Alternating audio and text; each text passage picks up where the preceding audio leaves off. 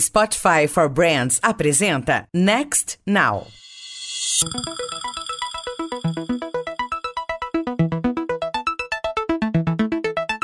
Olá, bem-vindos ao Next Now, o podcast do Meio Mensagem que trata das transformações do marketing e da comunicação sob a ótica da tecnologia. Eu sou a Karina Balan.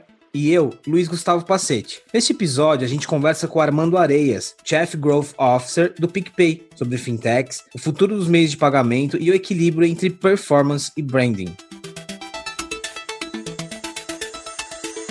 Armando, para começar, obrigada por participar do nosso podcast. E acho que para a gente começar essa conversa, eu queria saber um pouco como que tem sido o processo de desenvolvimento de branding de vocês também, né? Porque vocês são uma fintech relativamente nova. E aí eu queria entender um pouco como que foi esse processo de construção. Vocês já fazem algumas ações aí de mídia, né? Vocês tiveram um case no BBB, há algum tempo também patrocinam podcasts e tal. Como que foi esse processo de descobrir a estratégia de branding que fazia mais sentido para vocês? É, na verdade foi bastante intenso, né? Tudo está sendo muito rápido no meio de carteiras digitais e a gente não é novo, é como você falou, a gente já tem aí quase oito anos já de existência e a gente surgiu tentando solucionar algumas necessidades financeiras em Vitória, com estacionamento e a gente foi evoluindo e a gente costuma brincar que naquela época, como não tinha nenhum concorrente, nenhum concorrente direto especificamente, a gente concorria com alguns outros aplicativos, algumas outras instituições financeiras, mas não com toda a entrega que o PicPay já fazia. Então a gente costuma brincar que que ou a gente estava muito certo ou a gente estava muito errado, porque se não tinha ninguém indo no nosso caminho, alguma coisa estava para acontecer, né? E há um ano atrás, mais ou menos, ou talvez até um pouco mais, começou o boom dessas carteiras digitais. Então, a gente teve que correr. Na verdade, a gente já estava muito bem estruturado no ponto de vista de operação, a gente já funcionava, a gente já tinha a nossa independência de operação. Então, o que faltava para nós é se estabelecer mesmo como uma carteira forte, como marca, como mais forte nos usuários, mais forte nos estabelecimentos comerciais então, ou a gente mergulhava de cabeça mesmo há um ano atrás, ou a gente ia ser engolido aí pelos grandes, trazendo cada um a sua própria carteira digital. Então, a gente teve que tomar essa decisão, e essa decisão é uma decisão complexa, porque você precisa construir marca, você precisa construir toda a sua linha de comunicação da entrada do usuário dentro da carteira até na retenção do usuário. Então, é de fato um desafio que vai do branding, a performance e a retenção desse cara. Armando, você até falou para uma matéria do meu mensagem que falava um pouco sobre as brand tags, brand performance performance. Eu queria que você falasse um pouquinho pra gente como que você enxerga esse equilíbrio entre marca e performance, né? A característica de vocês de serem digital first, de nascerem com uma essência de startup, mas depois investirem em comunicação, estarem no BBB e várias outras ações, como vocês equilibram isso internamente? Claro que essa relação branding performance, ela depende muito do mercado. Claro que você vai olhar para o mercado de varejo, tem uma outra pegada, você vai olhar para o mercado financeiro, você tem outra pegada, telecom, etc. As fintechs, diria até startups de uma forma geral, elas acabam sendo iniciadas por pessoas que têm um foco no negócio, acaba trazendo pessoas e tecnologias para dentro e criou-se, de certa forma, uma forma de você adquirir usuários, que se popularizou como o termo de growth. Na verdade, o growth vem de growth hacking, então não se inicia por si só através das práticas de análise de dados e você produzir uma comunicação que seja cada vez mais efetiva. O PicPay, não diferente disso, começou dessa forma. Então, sempre teve uma estrutura de growth, sempre teve uma estrutura pensada em performance. Então, como a gente conseguia sempre trazer esses usuários, como a gente conseguia ativá-los, retê-los por um longo prazo. Só que a gente sabe muito bem que a estrutura de performance ela não constrói marca, ela retém o usuário ela existe, ela tem uma certa função, mas quando você adquire um tamanho como empresa, você precisa construir marca, você precisa construir engajamento com usuários, você precisa fazer um trabalho de love brand. Então, performance por si só não funciona sozinho. Então, eu não diria de um ano atrás, mas um pouco mais de um ano atrás, a gente já começou a ter esse novo olhar. Como a gente poderia unir as duas forças de fato. Então, não era só o trabalho de growth, não era só o trabalho de performance. Então, a gente manteve o nome da área growth, mas da mesma forma que a gente tem o time de performance, a gente tem um time muito forte de marca, que ele opera com todas as entradas mais tradicionais, vamos dizer assim, de comunicação. Então a gente tem toda a parte de PR, a gente tem a parte de eventos, a gente tem a parte de social listening, a gente tem branded content. Tudo isso a gente tem dentro do time do Growth que a gente está construindo cada vez mais para se estruturar como uma marca mais forte estabelecida. Ao mesmo tempo, o time que a gente chama time de performance, eu gosto de dizer que ele é um CRM explodido, porque na verdade a gente tem pessoas unicamente focadas em aquisição de usuários, pessoas focadas em ativação dos usuários, pessoas focadas em retenção desses usuários. Então a gente olha não só todo o life cycle do usuário usuário dentro do PicPay, mas também desenvolvimento de jornadas de comunicação de produtos criados dentro do PicPay. Uma outra forma que a gente decidiu para poder fortalecer esse time, então a gente tinha de um lado uma construção de marca ser feita e do outro lado a gente conseguir se estruturar no dia a dia com o usuário dentro da casa. E a gente precisava de muita velocidade, a gente precisava ser criativamente mais certeiros, então a gente acabou montando um time muito grande de criação dentro do PicPay. A gente chamou diretores de criação, a gente tem duplas tradicionais, direção de arte, redator, a gente tem todos, tudo sem Tem então motion designers, tem arte finalista, a gente tem produtor,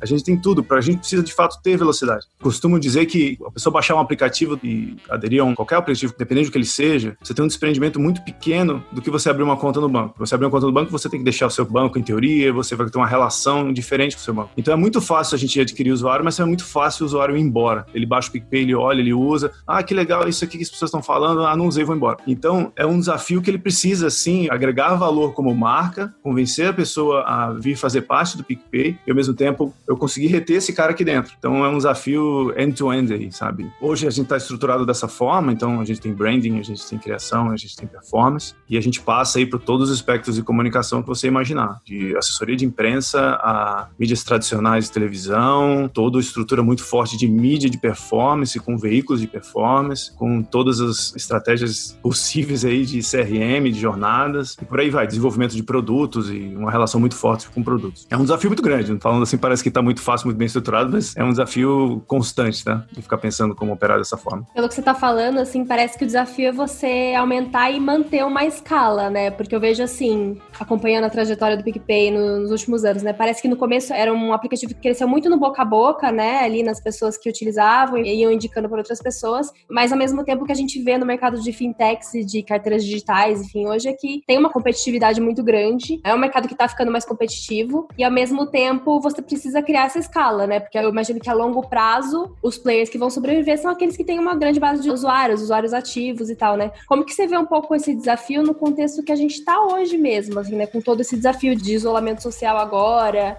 mudanças que a gente vai ter de longo prazo e como que vocês vão adequar essa estratégia de growth ao que a gente está passando, né? Porque já existia esse desafio de você ganhar escala e de ser competitivo. E agora a gente uhum. tem aí outros elementos que também alteram o planejamento aí das empresas do segmento. Antes um pouco de falar desse processo aí pós-pandemia, na verdade é pensar qual o propósito de cada uma dessas carteiras digitais, né? Então você vê muito, sem falar especificamente de uma específica, você vê todo o mercado ele apontando cada hora para um, um serviço que já existe no mercado. Algumas das carteiras digitais querendo brigar de frente com a adquirência, querendo substituir maquininha, outra querendo ser uma wallet de compra de e-commerce. Então, não estou dizendo um específico, mas acaba permeando essa briga dentro de cenários que já existem. E a gente, quando a gente surgiu, é, eu gosto de pensar sempre qual era o propósito que a gente está aqui, por que a gente está sempre tentando criar novos serviços. A gente sempre pensou em reinventar a forma que as pessoas lidam com dinheiro. É muito importante isso, porque quando você está passando por um momento de pandemia como esse, tudo está sendo repensado, reinventado. Então, se a gente tem isso como um propósito, a gente está sempre encaixando o nosso serviço, encaixando nossos produtos, se reinventando. Então, o cenário hoje está mudando a forma que as pessoas consomem os produtos, a forma que as pessoas consomem o serviço, a forma que as pessoas consomem informação, a publicidade está completamente alterada hoje. Se você sentar meia hora na frente da televisão, você vai ver uma mudança criativa assim drástica e a forma de falar. Então, é um momento de mudança. Então, você tem que pensar qual é o seu propósito e se ele vai conseguir entregar em meio a esse momento de pós-pandemia.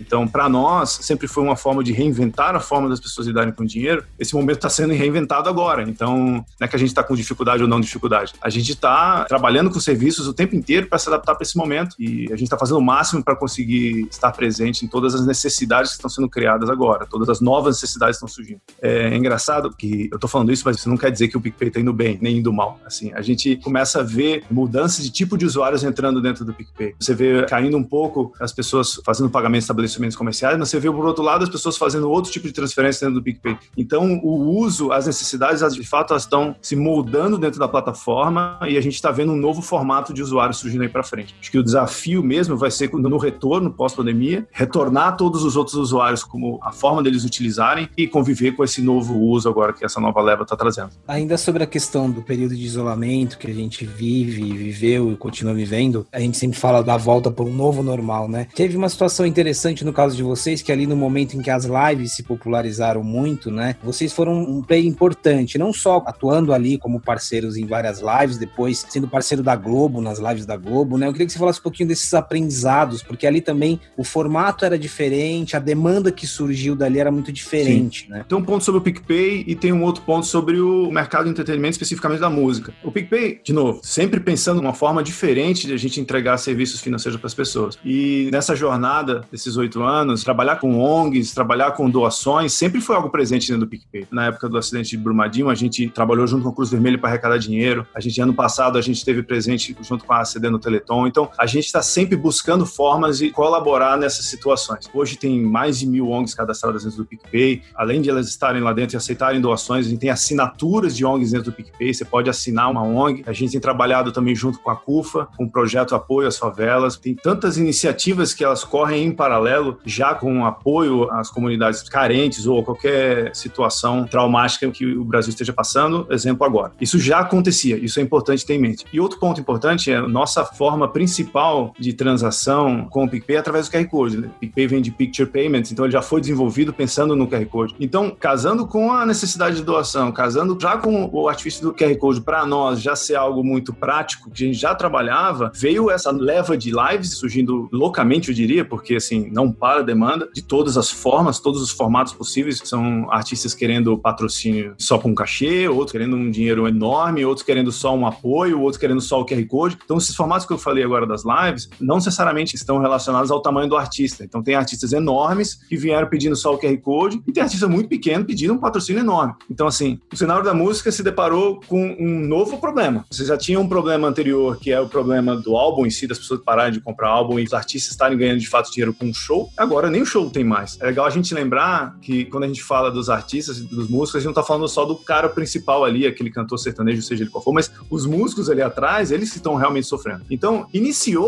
para falar a verdade, com essa demanda. Pô, a gente precisa fazer show, a gente precisa botar nossos músicos para trabalharem também, então a gente queria um apoio. Ah, olha só, a gente tá com uma ONG, a gente queria focar as doações para essa ONG. Pera, e começou a tomar um tamanho muito grande e o PicPay estava muito bem posicionado nesse momento, porque a gente já tinha todas as ONGs dentro da nossa carteira, a gente já tinha o QR Code. Então, se você quisesse fazer uma doação para o Sesc, por exemplo, já estava lá. Então, só precisava gerar um QR Code para você, você com o PNG, você colocar lá na sua live. Então, a gente já estava pronto. É muito mais uma relação aqui de conversa hoje com os artistas. Isso está se movendo um pouco mais a música, está entrando para outros meios também, tá? Então, assim, eu vejo muito mais essas lives como um caminho sem volta. Essa situação, ela fez surgir essas lives, foi uma oportunidade para os músicos trabalharem e a gente veio com apoio junto. E eu acho que mesmo a gente voltando desse pós-pandemia, nesse momento, alguns já estão falando com a gente sobre assinatura de shows e lives, sabe? Assim, os artistas vão trabalhar de forma diferente de hoje em diante. Da mesma forma que um dia a entrega de conteúdo se direcionou para dentro do YouTube, com forma de youtubers, e surgiu um novo formato de consumo de conteúdo, a gente está vendo aqui um novo formato de consumo de música. Dentro dessa estratégia de massa que você comentou, Armando, eu queria que você falasse um pouco mais sobre a estratégia do patrocínio de lives e do BBB que vocês tiveram recentemente. O que, que essas oportunidades representavam dentro do investimento de mídia que vocês tinham planejado para o ano? As lives não estavam planejadas, obviamente. Foi quando começou a surgir os pedidos e a gente percebeu que era uma forma que a gente poderia colaborar, então a gente já estava pronto para isso e desencadeou tudo isso que eu contei agora. Já o Big Brother foi um outro cenário. A gente tem um desafio muito grande que é muito complicado você explicar uma carteira digital numa tacada só. Assim, o que é uma carteira digital? Pô, o PicPay é um aplicativo, faz todo tipo de pagamento, paga boleto, parcela boletos, faz transferência para as pessoas. Como é que você fala tudo isso em um flash de comunicação? A gente já aprendeu várias e diversas tentativas que a melhor forma de a gente falar são casos de uso. A melhor forma de a gente explicar o PicPay ou qualquer carteira digital é mostrando uma determinada necessidade. Lá atrás, ano passado, quando a gente começou a pensar em rentabilidade de compra de mídia, o pacote do Big Brother surgiu para nós. E a gente viu que era uma oportunidade, era uma oportunidade rentável de compra, obviamente. A gente claramente poderia abraçar as estalecas. O primeiro passo, assim, foi, putz, a estaleca tá lá dentro, os brothers transferem dinheiro entre eles e eles compram comida. Perfeito, a gente tem transferência peer-to-peer, -peer, que por sinal é uma das funcionalidades que existe com mais frequência dentro do PicPay. Então a gente praticamente só teria que integrar isso com um cenário de estaleca e compra em estabelecimento, supermercado, que é algo que acontece. Então a gente já pensou de cara que o Big Brother poderia, independente de qualquer outra prova qualquer outra coisa, ele já poderia nos atender semanalmente com o mercado entre os brothers transferindo dinheiro um para o outro e fazendo compra no estabelecimento. Então, de fato, ali já era um caso de uso que já estaria resolvido durante quatro meses na Rede Globo, entendeu? Então, isso é muito importante. Quando a gente pensa em comunicação, a gente sempre está se focando em como é que eu posso entregar um conteúdo que consiga explicar melhor o meu produto e consiga explicar de fato, dirigir o uso, dirigir o comportamento daquele produto dentro do PicPay. Agora, não quer dizer que os flights de comunicação eles não funcionam, eles funcionam, mas eles funcionam às vezes com um determinado objetivo. Eu preciso lançar um determinado produto. É muito complicado explicar o que é o PicPay dentro de um único flight, seja ele de um minuto, seja ele de 30 segundos, seja ele de um vídeo enorme dentro do YouTube, seja como for. E é um desafio que não é do PicPay, tá? É um desafio de todas as carteiras digitais. Se você fizer um flashback aí e olhar todas as comunicações do mercado, eles permearam um pouco disso. Olha, eu faço isso, faço isso, faço isso, faço aquilo, faço isso, faço aquilo. Ou seja, as chances de virar uma salada é muito grande. Então, é super importante você entender quando e como falar sobre cada benefício do seu produto.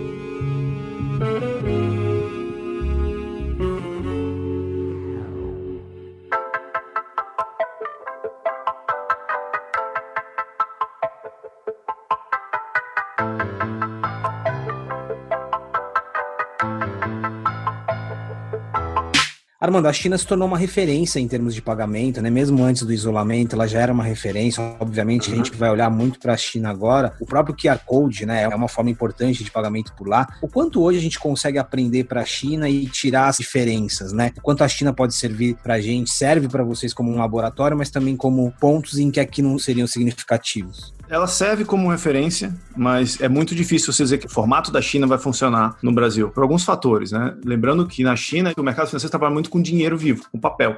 Então a China deu um salto do papel para o smartphone, deu um salto do papel para as wallets. Ela teve um salto de tecnologia. E a gente, muito antes, até as carteiras digitais, ou bancos digitais, ou smartphones, a gente já estava trabalhando com cartão, entendeu? Então a gente está passando por uma transição diferente da China. Então, ah, o QR Code está lá no estabelecimento, é simples, a pessoa com a carteira digital vai lá e compra compra. Beleza, na China que você tem uma complexidade muito grande que é aquele monte de dinheiro rodando, falta de controle do banco da China. Para nós, a gente já tinha um mercado financeiro bem estabelecido, a gente já tinha processos bancários conhecidos pelas pessoas. Então, o desafio, você tem que olhar lá o que é para onde a China está mirando, o que a China fez, obviamente, só que ao mesmo tempo você tem que ver como você se adapta no mercado financeiro brasileiro, porque você tem regras diferentes, você tem um Banco Central com legislações diferentes, você tem incentivos diferentes, que hoje, felizmente, o Banco Central está apoiando o nascimento e desenvolvimento desenvolvimento dessas carteiras digitais, porque ela traz um cenário do mercado menos centralizador para bancos tradicionais. Não é com o objetivo de quebrar ninguém, mas é o objetivo de quebrar um pouco esse monopólio e trazer novas funcionalidades. E lembrando que todas essas frentes de fintechs do mercado financeiro, elas estão focando na experiência do usuário, o que, a pessoa realmente quer, o que a pessoa realmente precisa, para a gente realmente renovar em um ponto de vista de produtos.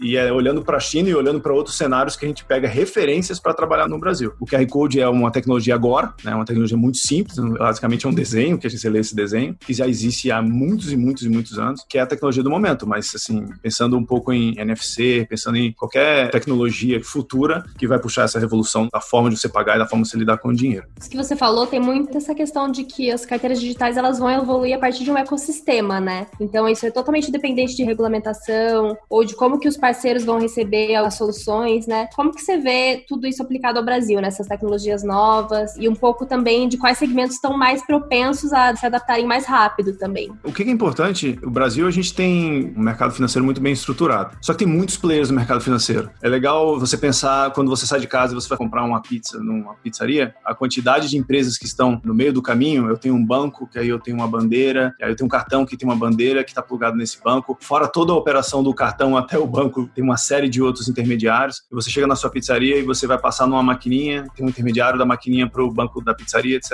A quantidade de middlemen para poder você fazer uma operação é muito grande e é muito custosa, que dificulta o estabelecimento existir. Quando você cria um ecossistema que pluga a pessoa ao seu objetivo, você facilita muito. Por exemplo, eu não quero perceber nada disso que eu estou falando. Assim, eu não quero perceber o meu cartão, eu não quero perceber meu banco, eu não quero perceber, eu quero comprar minha pizza. Eu só estou pensando na pizza. Então, a partir do momento que você cria essa proximidade, o ecossistema único que facilita isso, um pagamento mais simples, sem nenhum intermediário atrapalhando, eu acho que o brasileiro ele é muito aberto a entrar com novas tecnologias, novos aplicativos, ele adere muito rápido a isso. Então, se você trouxer algo que seja fácil, que facilite a vida do brasileiro, é o brasileiro ele adere muito rápido. Né? Então, se você for pensar em redes sociais, a velocidade que a gente adere em redes sociais e a velocidade que a gente vai entrando nesses produtos financeiros. O mercado que eu acho que vai ser rápido em aderir isso é todo o mercado de pré-pago, né? porque você precisa de fato recarregar coisas, seu vale transporte, você precisa recarregar seu Uber, seu táxi, seja o que for, e você consegue fazer isso dentro dessas carteiras digitais como o PicPay. Então, isso já é um mercado que já está no meio. A quantidade de serviços que funcionam a partir da recarga, desde o carro ao streaming de vídeo ou de música, que busca a gente, porque a gente está trazendo uma nova forma, uma forma mais fácil, é muito grande. Então, isso já está muito bem, bem resolvido. Outro mercado que é o que vai facilitar bastante é o estabelecimento comercial, porque é exatamente o que eu contei. Tem uma série de middlemen aqui no meio e a gente vai simplificar isso. É sempre importante a gente pensar que a carteira digital não é só a carteira na mão da pessoa física do usuário, é um ecossistema. O, estabelecimento comercial, ele tendo aquela carteira, eu estou uma única empresa, eu estou fazendo essa conexão entre valores. Então a gente simplifica demais esse processo de transação, esse processo de compra. E aí você vê pequenos negócios, né, negócios individuais, aí muita gente fazendo uso de carteiras digitais e do PicPay mesmo para fazer transação, né? Sem dúvida, profissionais liberais. Então assim, a gente vê muita transação acontecendo via PicPay, que elas praticamente surgiram por causa do PicPay. Vou dar um exemplo, lá dentro do próprio PicPay, a gente tem um mercadinho PicPay que a gente, as pessoas deixam produtos para vender, seja camisa do PicPay, seja boné do PicPay, mas também uma pessoa que vai lá e quer vender adesivo, bota os adesivos ali, bota o QR Code junto dos adesivos, diz quanto custa, você vai lá, escolhe seu adesivo, você paga, vai embora. Esse processo de compra, ele não poderia existir se não fosse com o PicPay, a não ser que botasse um chapéuzinho com moeda lá e a pessoa tivesse que depositar aquele monte de moeda ali dentro do chapéu. Então, o PicPay ele abre de fato oportunidade para a existência de novas formas de transação, novos mercados, novas pessoas trabalhando e precisam, ou melhor, não precisam passar pela dificuldade da adquirência. Tem uma pergunta sobre, eu acho que é um misto de tecnologia com marketing aqui, porque você falou, o QR Code não é uma tecnologia nova, né? Tive um boom no uso do QR Code, não só no caso de vocês, né, no próprio serviço, mas assim, muita marca usando em comunicação, no próprio BBB, Burger uhum. King Case, enfim, outras, né? Às vezes a marca coloca um QR Code lá para você acessar, você nem consegue na TV, não dá tempo. Mas assim, eu queria que você falasse um pouco sobre essa tecnologia. Por que que neste momento ela vem se tornando tão popular, né? Quais elementos que nos trouxeram aqui para que o QR Code estivesse nesse momento um pouco mais popular? Eu queria responder não é nem o QR Code, a tecnologia de uma forma geral. A gente está inventando coisas o tempo inteiro. Tecnologias estão surgindo o tempo inteiro. A gente fica brincando que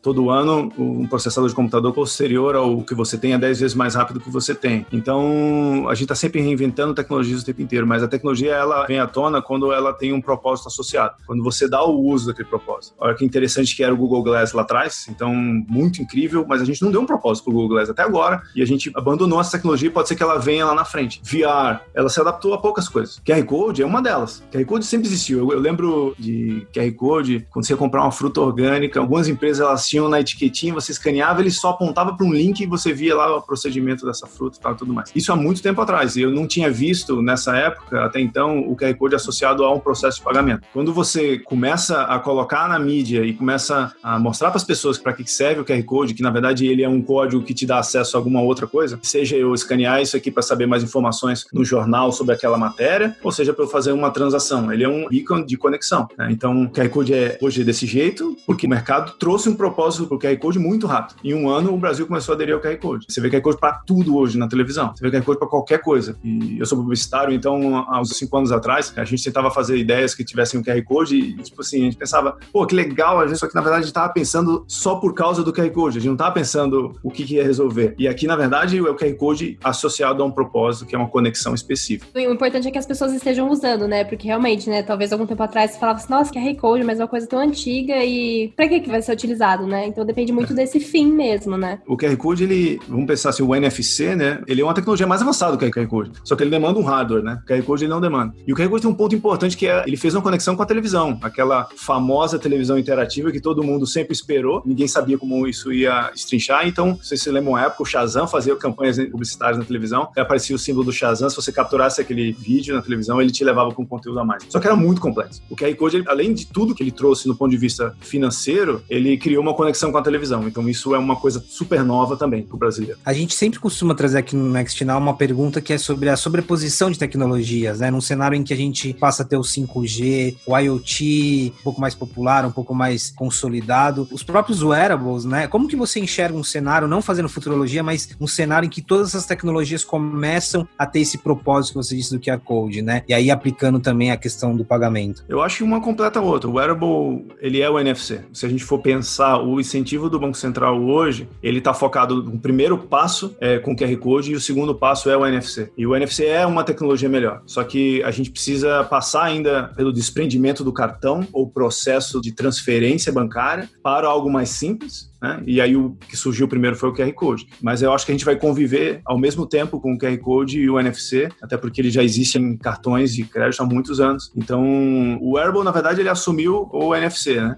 E aí o cartão assumiu o NFC porque o brasileiro não tem aquele smartphone potente ao ponto dele ter NFC. O QR Code foi a tecnologia mais fácil, mais fácil para todo brasileiro. Então, eu acho que eles vão coexistir. Eu não sei até quando um vai substituir o outro, ou se vai ser uma, sem ser futurologia, como você falou, eu não sei se vai surgir uma terceira e a terceira substitui os dois. Estuda-se muito também leitura facial e você consegue transferir dinheiro a partir do reconhecimento facial dessa pessoa e eu, Armando, não necessariamente preciso ter o meu QR Code. Na verdade, ela não importa, né? O que importa é o seu propósito. Né? Então, o meio ele vai mudar o tempo inteiro. O PicPay hoje faz com QR Code e ele faz via dentro da sua rede de transferência, o seu ecossistema, mas amanhã ele pode fazer via NFC, ele pode fazer para reconhecimento facial, isso não importa. E Amanda, acho que só para a gente caminhar mais para o final da nossa conversa, né? No começo a gente estava falando um pouco das variáveis ali que influenciam na performance e tudo. E você é uma pessoa que trabalha no Google, né? Que compõe aí um time multidisciplinar, que é Chief Growth Officer, né? O, cargo fancy da, da moda.